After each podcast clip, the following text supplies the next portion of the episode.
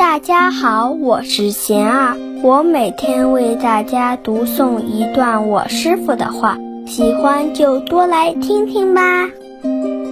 空与因果是对世界不同角度的描述。我师傅说，空与因果是对这个世界不同角度的描述。譬如物理学中，宏观世界遵循牛顿力学，微观世界则遵循量子力学。这二者是什么关系？世间诸法皆一刻不停的迁流变换，没有固定不变的事物，视为空。在这变换过程中，都遵循一定的规律，即是因果。因为空，所以我们不应执着；因为因果，所以我们必须对自己的一切行为负责。偏执哪一边，都是不对的，不完整的。